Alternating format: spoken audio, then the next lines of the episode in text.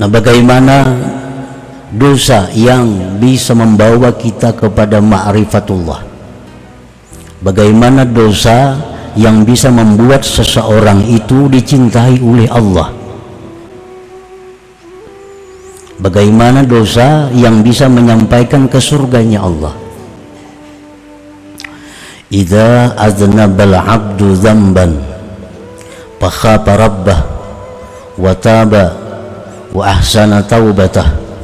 fasara sababan fil wusul ila mahabbatihi wa safwatihi wa jannatihi apabila berbuat dosa seseorang hamba akan suatu dosa.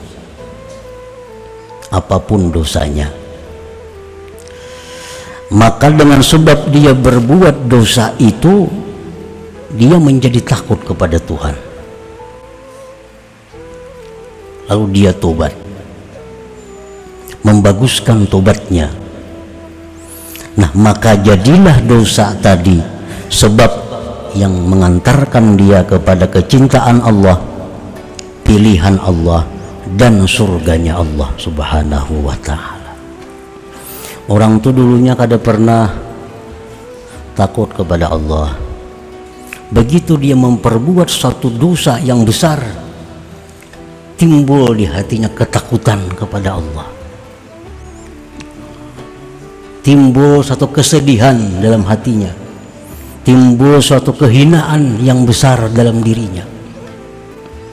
Lalu dia tobat kepada Allah. Nah maka dosa yang tadi penyebabnya itu tobat membaguskan tobatnya maka itulah yang menyampaikan dia kepada surganya Allah Subhanahu wa taala